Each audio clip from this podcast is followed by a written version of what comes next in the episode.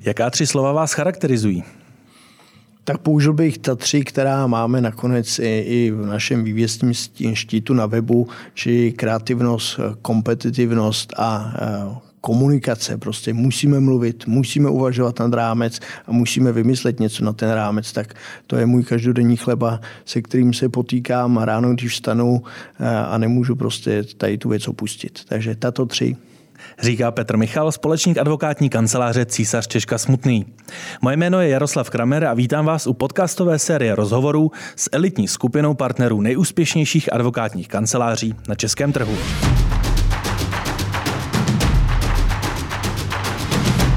Podle našeho interního žebříčku patří advokátní kancelář Císař Češka Smutný z hlediska tržeb za rok 2021 s téměř 300 miliony korun na sedmé místo na českém advokátním trhu. Zajímavé je, že oproti roku 2020 to znamená nárůst, který vaši kancelář vyšvihl do té pomyslné top desítky.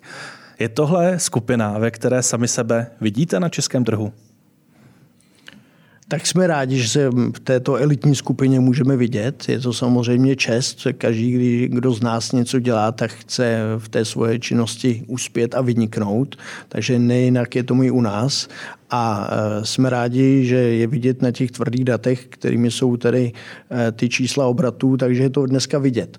A možná se k tomu dostaneme potom později, ale evidentně můžeme říct e, s určitou mírou jistoty, že nám k tomu dobrému výsledku povedla, pomohla i ta covidová pandemie, která nás zásadním způsobem donutila sáhnout na procesy uvnitř kanceláře a tu kancelář lépe řídit, klientům zřejmě taky přinést lepší službu, za kterou více a doufám i více rádi potom platí.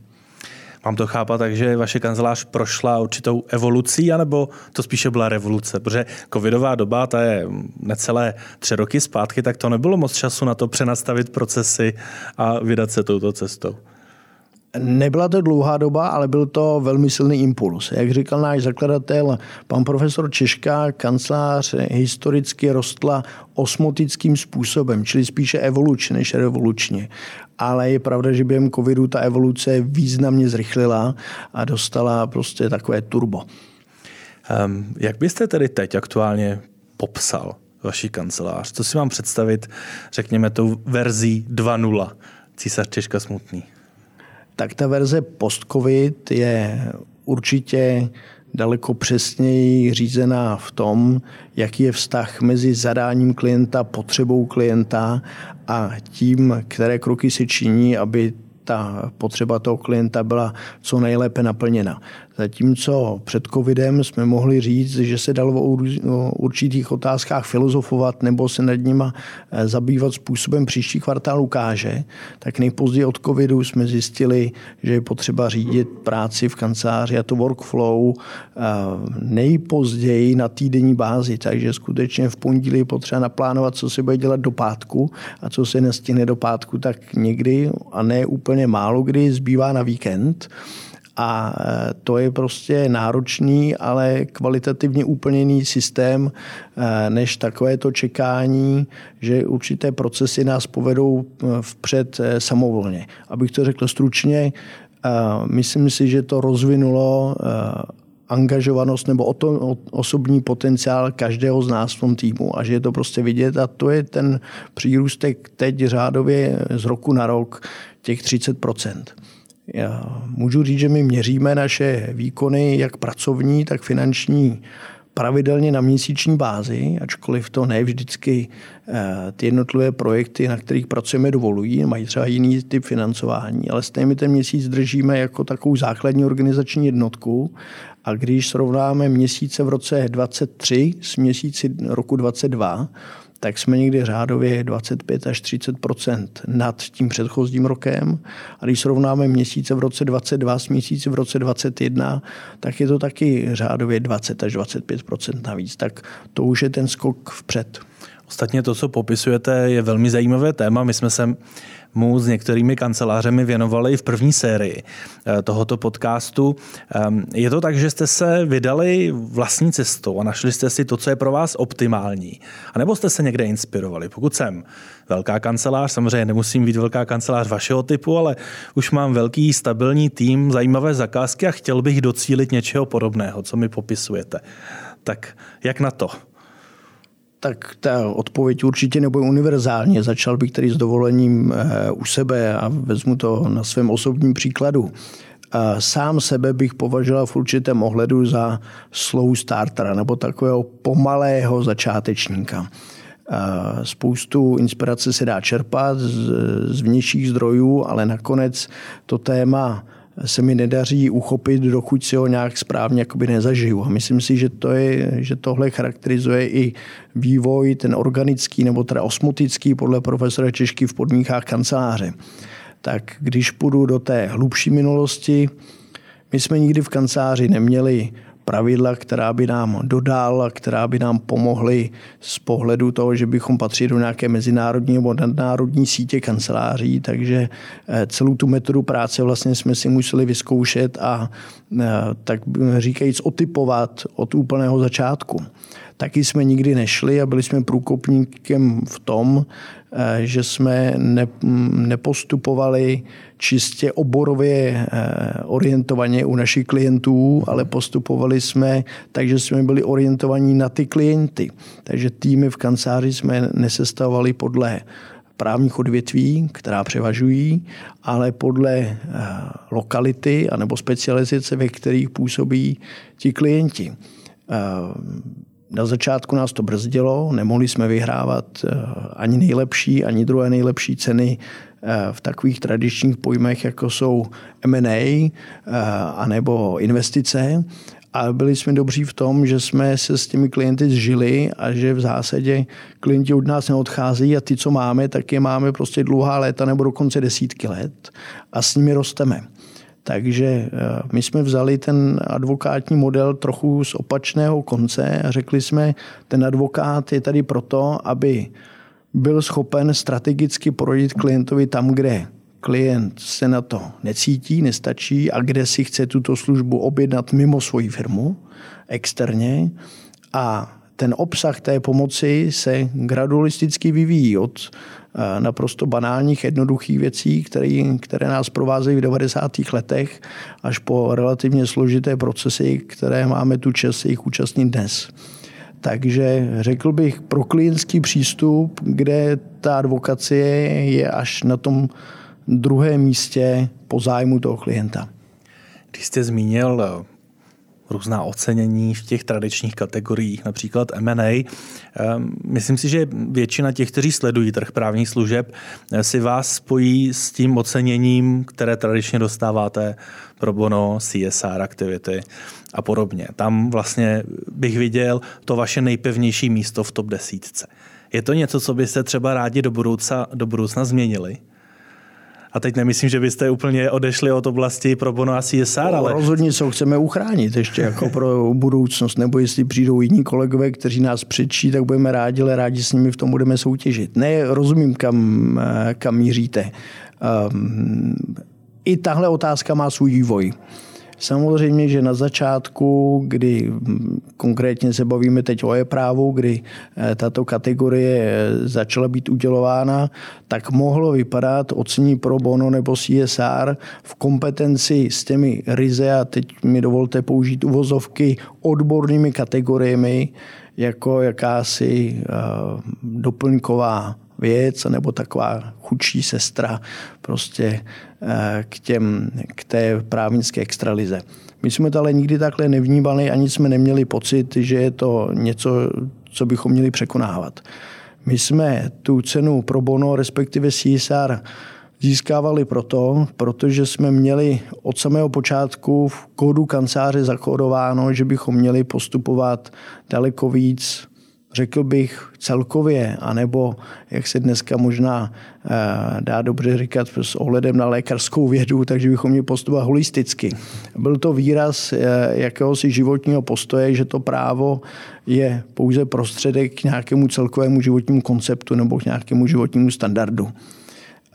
Proto Eh, jsme podporovali různé kulturní aktivity. Proto Pavel Smutný zorganizoval eh, několik eh, úspěšných fundraisových sbírek a připomenu vlastně teď nedávno dokončovanou celou sbírku na svatovojické varhany. To je něco prostě, kde je významná stopa kanceláře.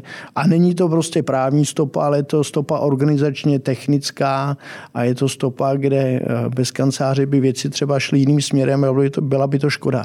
Takže jsem hrdý na to, že toto ocení máme. Já jsem to myslel eh, spíše tak. Eh, jestli do budoucna se budete snažit například i v těch oblastech M&A eh, a podobně v těch uvozovkách odborných tradičních cílit na to ocenění, cílit na to být i v nich v rámci té top skupiny. Protože to, jak jste naznačil, tak jdete více ještě k těm klasickým oblastem práva a možná je více ukazovat, více ukazovat mandáty, které děláte? Vidíte, to je zajímavá otázka co máme dělat? Jestli máme dělat prioritně to, co sami chceme, považujeme za správné, anebo to, co po nás naši klienti chtějí a to, co eh, my jim umíme efektivně pomoci nebo posunout jejich příběh eh, ku předu. My zatím nezaznamenáváme tu debatu tím směrem, že by ze stávajícího portfolia někdo řekl, víš, tady na tenhle případ bych si tě vzal, ale bohužel to nejde, protože nejsi v žebříčku jednom, druhém nebo třetím na tom konkrétním místě a mě to chybí. Třeba použiju příklad, chybí mi to do compliance procesů, nemůžu tě na to nasadit. Tak takovou debatu nemáme. Máme debatu takovou, že klienti po nás chtějí pomoc se svojí záležitostí a říkají, když by si někoho k tomu chtěl ještě navíc jako dodávku, tak si někoho takového vem. A teď se vůbec nevyvyšuju, ani nechci stavit rozdíly mezi námi, prostě kolegy v té právní branži, ale eh, Evidentně, eh, jako je to ve sportu, jsou eh, top sportovci v určitých disciplínách a potom jsou sportovní manažeři. A my se v některých oblastech cítíme spíše jako tím sportovním manažerem, eh, než abychom nutně soutěžili v té konkrétní disciplíně velmi parciálně. Vyžaduje to eh, dokonalou znalost té věci, ale přiháží to přirozeně své limity. A my jsme kancelář otevřená a chceme být kanceláří taky pestrou, takže ta pestrost eh, u nás převažuje nad tou zaostřeností do jednoho konkrétního bodu. Když bych si uh, vypůjčil ten pojem sportovního manažera, uh, tak vy patříte ke kancelářím, které se v rámci toho sportovního managementu nebojí přibrat si nové sporty, neokoukané sporty. A ty pak v celku výrazně komunikovat, zastřešovat a, a řekněme i mediálně využívat. Typickým příkladem je téma svěřenských fondů, krásným příkladem je ESG. Ehm, je to tak, že spíše je pro vás zajímavější cestou si jako ten sportovní manažer do svého portfolia přibrat tu zajímavou oblast, než ji řekněme předat kolegovi, eh, se kterým máte dobrou vazbu, ale není potřeba, aby úplně seděl u vás v kanceláři tak je to dobrá nahrávka, takhle vytvořit si vlastně svůj trh a na něm potom uh, excelovat.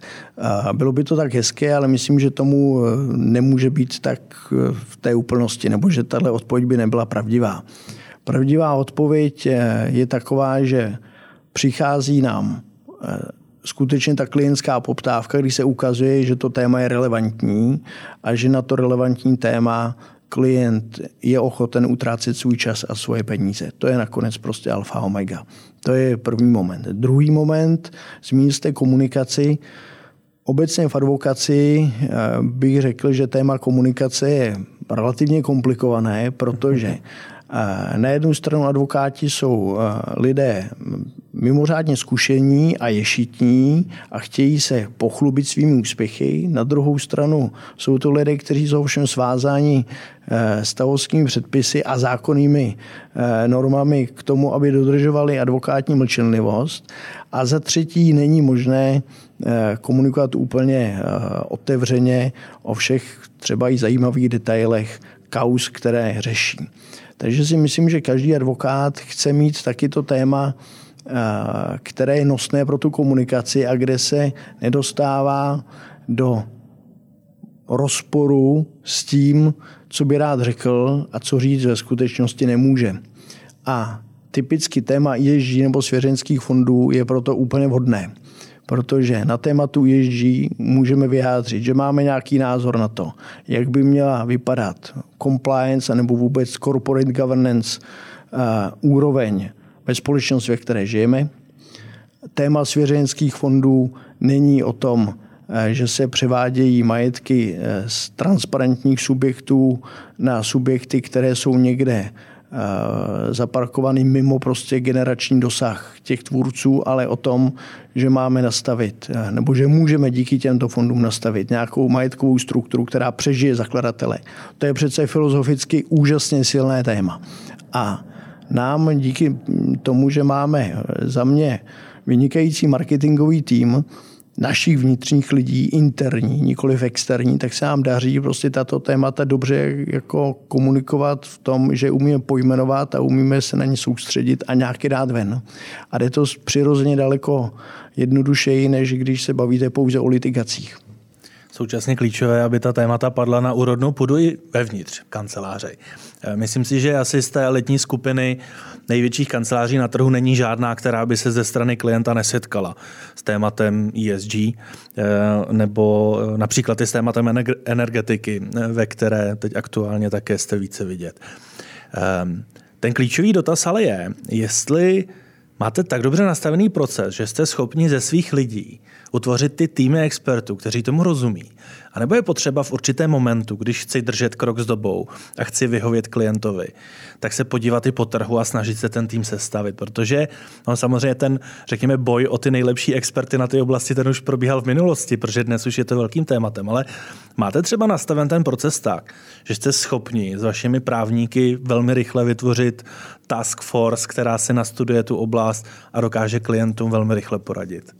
Přesně tak to děláme, i když ne výhradně samozřejmě, ale eh, my jsme postavení na tom, že u nás eh, ti lidé, ten personální substrát kanceláře je velmi stabilní a v zásadě, a je to i můj případ, od eh, studentských let, let vyrůstají celou tou škálou pozic, které v kanceláři se nabízejí až po ty vrcholné prostě pozice v řízení těch případů. Takže ano, my rádi postavíme eh, údernou jednotku, task force, chcete-li, a tato úderná jednotka eh, si to téma nastuduje a pronikne do něj. Eh, ten začátek je samozřejmě náročnější, je ehm, investičně významnější, než když byste už tu znalost od někoho někde koupil, ale je to něco, co je prostě dostupné a dá se v reálném čase sehnat. My se nebráníme tomu, když jsme osloveni z pohledu nebo z pozic eh, jednotlivých expertů mimo kancelář, abychom tu spolupráci s nimi prohloubili a nebo rozšířili. Na druhou stranu nemáme politiku toho cherry picking, vyzobávání jednotlivých prostě kádrů někde jinde. Nemyslíme si, že to je správně, aby ti, nechci říct nutně konkurenti a ty spolusoutěžící na tom trhu, tak aby se um, omezovali nebo poškozovali tím, že si budou svoje jako nejkvalitnější lidi Eh, přetahovat právě proto, že řeknu, hele, to je ten úžasný expert, bez kterého nemůžeme být. Myslíme si, že v tomhle ten headhunting eh, není prostě správnou a dokonce bych použil slovo udržitelnou volbou. Mm-hmm. Myslím, že udržitelné je něco se naučit, inspirovat se a zkusit eh, přinést k tomu, jak vy jste říkal ve svém jednom komentáři, alespoň o jedno procento více. Děkuji, že odkazujete na nedávný komentář tady na Info.cz. To mě eh, těší, že si aspoň jeden člověk přečetl. Ehm, každopádně eh, to věnovat se oblasti, která, ze kterou za mnou už přijdou klienti, znamená, že na ní musím být připraven trošku dopředu. Znamená to, že se musím dívat, jaká témata budou klíčová. Jak moc těžké pro vás je v současné době, která je velmi hektická, nepřehledná, plná zvratů, dívat se, kam má smysl investovat.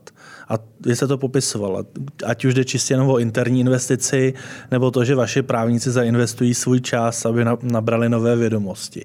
Tak eh, jedna rovina je, jak moc těžké je vybrat to, kam ta investice bude směřovat. A druhá oblast, pokud eh, odhalíte ze své kuchařky, tak eh, na co se aktuálně zaměřujete? Kam se díváte? No, správně se ptáte. Když bychom měli tuhle vaši otázku systémově odpovědět v několika bodech, třech, pěti nebo deseti, tak si myslím, že bychom mohli to docela dobře i vydat eh, jako nějakou prostě brand leadership jako knihu a docela by nám to mohlo takhle fungovat. Ne? A nebo dáme podcast eh, za a, paywall a lidé budou platit za to, přesně, že si to poslechnou. Určitě je tady několik eh, momentů, které se nedají opomenout. Tak prvním momentem je samozřejmě dívat se do aktuálně běžících legislativních procesů, Připouštím, že je to pozdě a že eh, tam už jsou často karty rozdány, ale u některých super překvapivých eh, řešení si myslím, eh, že to za to stále stojí. A řeknu třeba teď aktuálně příklad celá debata ohledně budoucnosti nebo budoucí podoby energetického regulačního úřadu. Pětičlená rada v nějakém složení nebo nově ustavená tříčlená rada s trošku jinými kompetencemi. To je typicky věc, která dneska není a na podzim může být a pokud bude, tak ten trh zásadním změní. Tak to je mm, právě dobrý příklad toho, kdy se vyplatí investovat úsilí do toho konkrétního načtení, jak ten problém vypadá a kam se může vyvíjet. Potom máme eh, případy trochu vzdálenější, ke kterým určitě patří ESG. ESG si myslím, že první smrtelníci u nás eh, v republice musí zaznamenat, pokud byli v kontaktu s bankami a viděli jejich úvěrová kritéria. A ačkoliv ta úvěrová kritéria ještě se vůbec eh, nepromítala do obchodních politik ani do eh, metody řízení firm, tak už bylo vidět, že tady nějaký takový koncept je.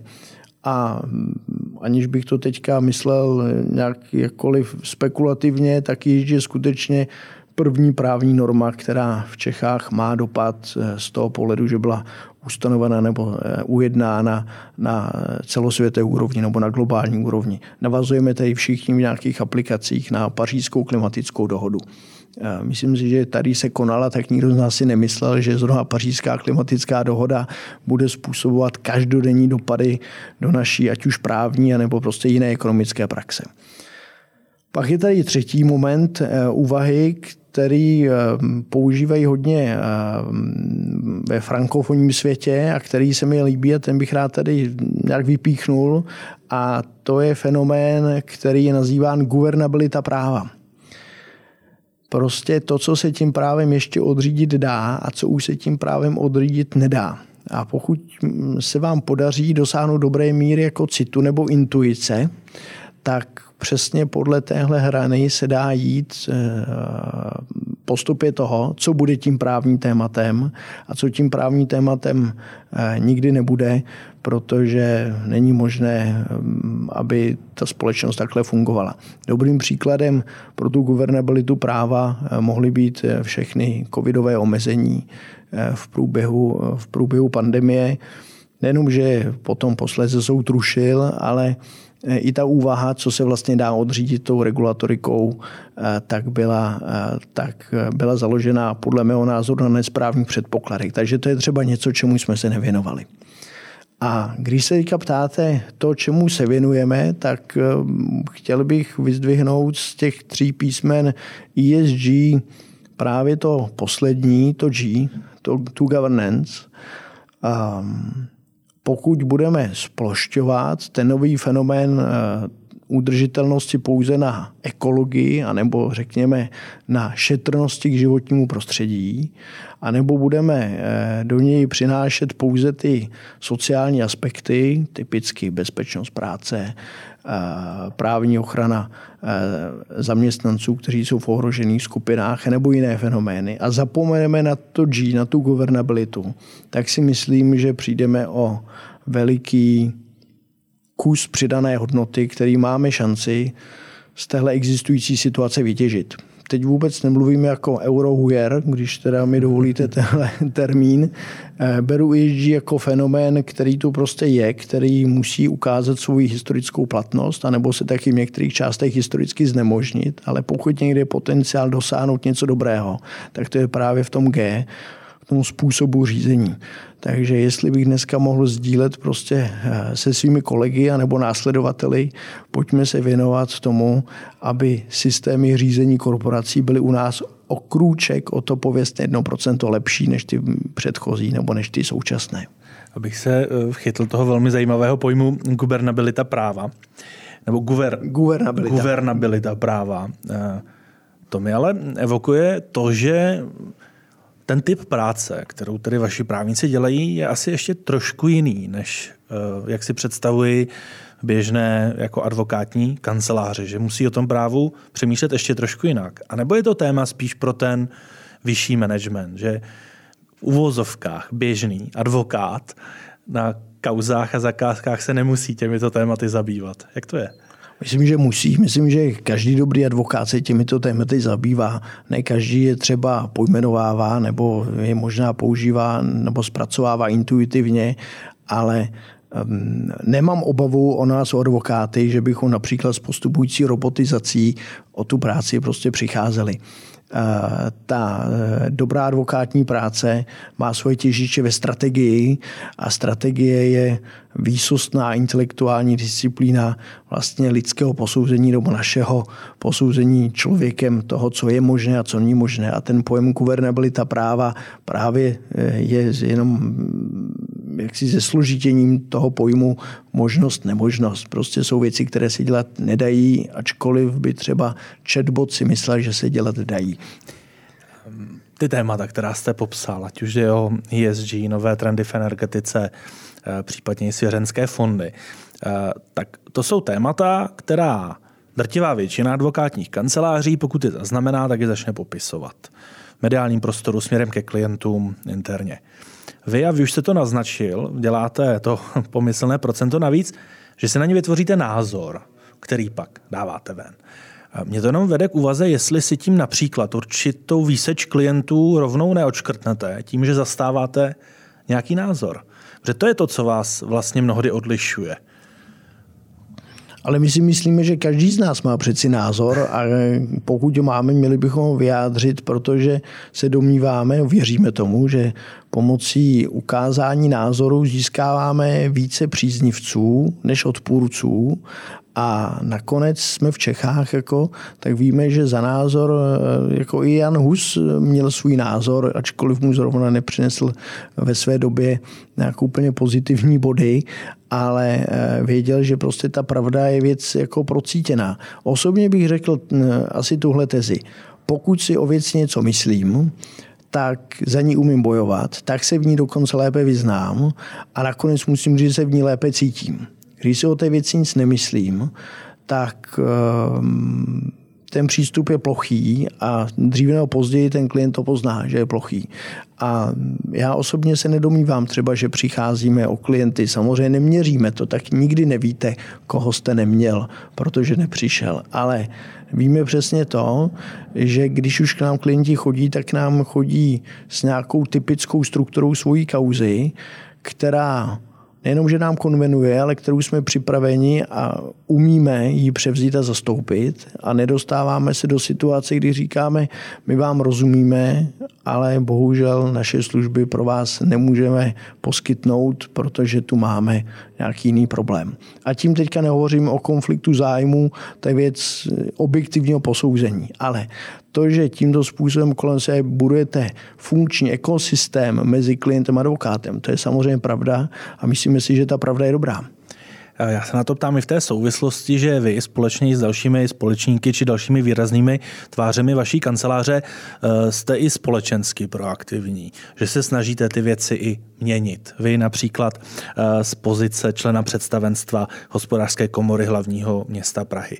On to není úplně standard v té advokaci. Mnohdy advokáti jsou skutečně, řekněme, ta servisní pozice, která jako zařídí, domluví, vykoná, ale že by se svým jménem šli do čela pelotonu v určité oblasti a snažili se něco změnit, tak to tak časté nebývá. Je to příznačné skutečně pro celou vaši kancelář, anebo se to jenom tak potkalo, že je u vás několik osobností, které se snaží v nějakých oblastech eh, o změnu? Myslím, že je to spíše příznačné pro tu kancelář a nakonec eh, takhle tu kancelář eh, Zdeník Češka s Pavlem Smutným a s Jaromírem Císarem založili s touhle devizou, že hm, je potřeba vykonávat dobře a poctivě svoji práci, na druhou stranu nebýt v té práci pouze zabedněný eh, a ukázat svůj rozhled anebo talent i taky někde venku. Ono se to totiž vždycky vrátí. Jo, a já teď nemám pocit, že eh, rozlišuji svůj čas na advokátní eh, práci pro klienty, manažerskou práci v kanceláři a třeba veřejně angažovanou práci v hospodářské komoře, eh, kde, jak jste správně řekl, jsem předseda představenstva Pražské komory, největší složky hospodářské komory České republiky a jsem teď vlastně po volbách i nově členem bordu Velké komory České republiky, což považuji za správný moment teď jako posílení těch zájmů v Praze. Ale co bych chtěl říci, tohle všechno dohromady tvoří nějakou kouli, nějaký, nějaký ucelený organický útvar, který má tu schopnost našim zaměstnancům přinést eh, dobré pracovní prostředí, bezpečnou práci a eh, dobré uplatnění na tom trhu. Našim klientům výbornou službu, kterou opakují a eh, kterou neopouštějí a eh, nám, kteří ji poskytujeme, tak uspokojení z toho, že neděláme prostě věci v več. Takže myslím si, že jestli řekneme, že advokát dneska funguje víceméně jako strategický poradce, je to průvodce časoprostorem, tak všechna, všechna tato místa působení k tomu patří. Myslím, že se nemůžeme omezovat pouze na to, že v trestních věcech nosíme talár a že chodíme a pouze jako ve vybraných případech, kdy nám to trestní nebo jiné řády umožňují, takže hovoříme a nebo taky mlčíme. To není pravda. Advokát má být angažovaný. Stane se ale někdy, že člověk musí ty role oddělovat, že například v rámci svého působení v hospodářské komoře řešíte něco v souvislosti s dopravou, energetikou, eh, co třeba nutně nemusí v tu chvíli být v zájmu klienta císař Češka smutný tak pokud by taková situace nastala, je to nepříjemné a měli bychom vynaložit všechno úsilí, nebo já osobně, aby taková situace nenastala. Myslím si, že se ty situace nepotkávají v tom, protože se jedná o jinou míru eh, konkrétního detailu, anebo naopak obecné konstrukce, o kterou usilujeme. A zkusím říct prostě příklad. Jo. Pokud se bavíme dlouhodobě s našimi klienty, jako jsou České dráhy, zpráva železnic, dopravní podnik hlavní města Prahy, tak všechny tyto eh, entity mají nějaký společný jmenovatel, jak chtějí působit na to prostředí. A vlastně ta přidaná hodnota je v tom, že my jejich jménem nakonec i tyto subjekty jsou členem hospodářské komory, tak mají vlastně v osobě eh, toho advokáta ještě jeden hlas navíc. A tak jak se to popisoval, vy tomu říkáte ekosystém. Je to přijde jako taková malá pomyslná sluneční soustava, kde ty planetky jsou v určitém vztahu k sobě a k tomu centru, které pokud si ho představím jako císař Češka smutný, tak eh, můj následující dotaz se týká toho, eh, jak zajistit nebo jak si uhlídat, aby ta hvězda nebyla až tak silná, aby se z ní nestala ta černá díra potom. A celá ta, celý ten ekosystém eh, nebyl v destrukci. A nebo aby je nespálila ty klienty. Nebo je nespálila. Jako zářící slunce. tak to víte, že s určitou mírou nadsázky můžu říkat, že slunce v kanceláři, které příliš září, tak odhání potom vše ostatní živé, které se nachází v blízkosti. Ale myslím, že tak to není. Myslím si, že to, co my každodenně zažíváme, tak je, není soustava, kde CCSK, jestli můžu říct familiárně o naší kanceláři, ona není, eh, nebo ta soustava není CCSK-centrická, ta soustava je CCS, CCSK-organická.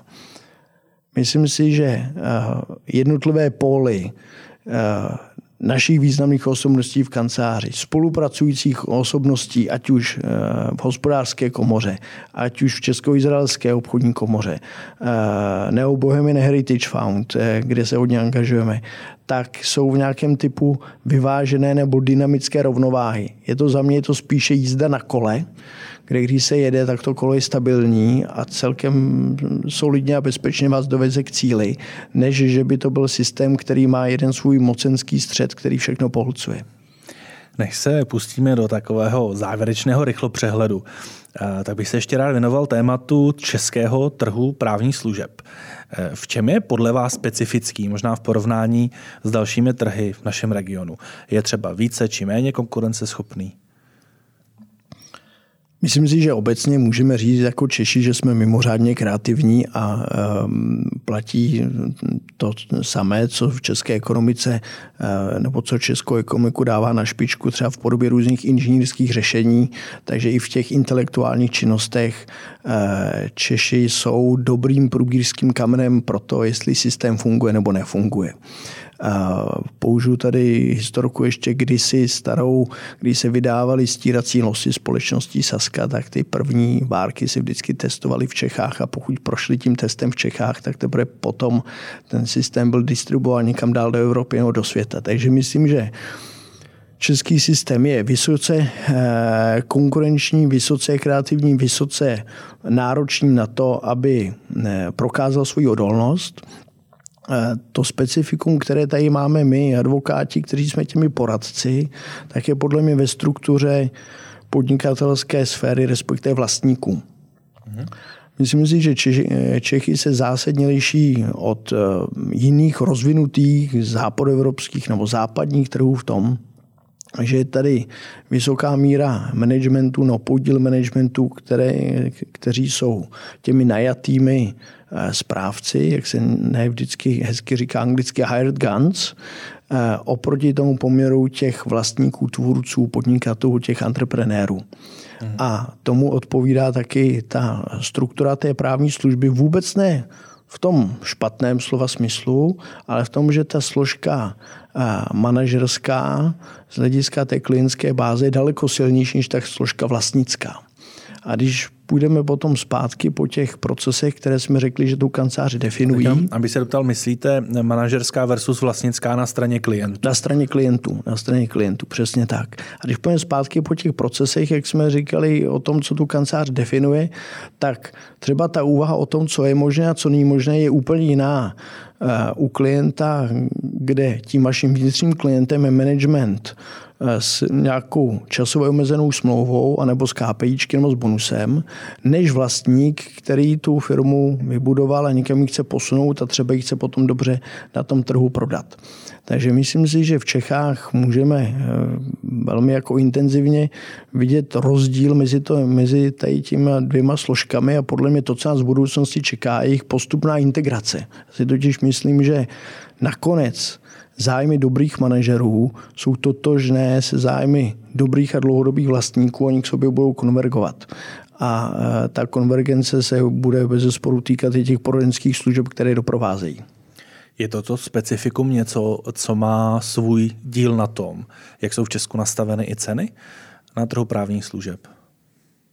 To bych si netroufnul takhle tvrdit e, anebo odhadovat. E, každopádně, pokud vyjdeme z toho tvrdého čísla, že je v Čechách více než 6 tisíc firm eh, s německou účastí, vezmu-li tento příklad, tak prostě těch 6 tisíc firm má svoji prostě eh, cenovou politiku jasně danou prostě z centrál, eh, řekl bych s jinou mírou prostě společenského názoru, než který by byl tady v Čechách. Prostě tímto způsobem do Čech proniká velmi intenzivně cizí prvek, na který se musí reagovat. Eh, takže ta cenotvorba, pokud bychom řekli, že v některých případech může být víc rigidní nebo méně, eh, méně intuitivní, tak bych řekl, že je to například prostě významný jako efekt, který přináší právě tady ta přeshraniční vlastnická struktura. Tím ji vůbec eh, nekritizuji ani nepodceňuji. Myslím si, že Čechy jako region historicky vždycky byly otevřenou a velmi kooperativní zemí.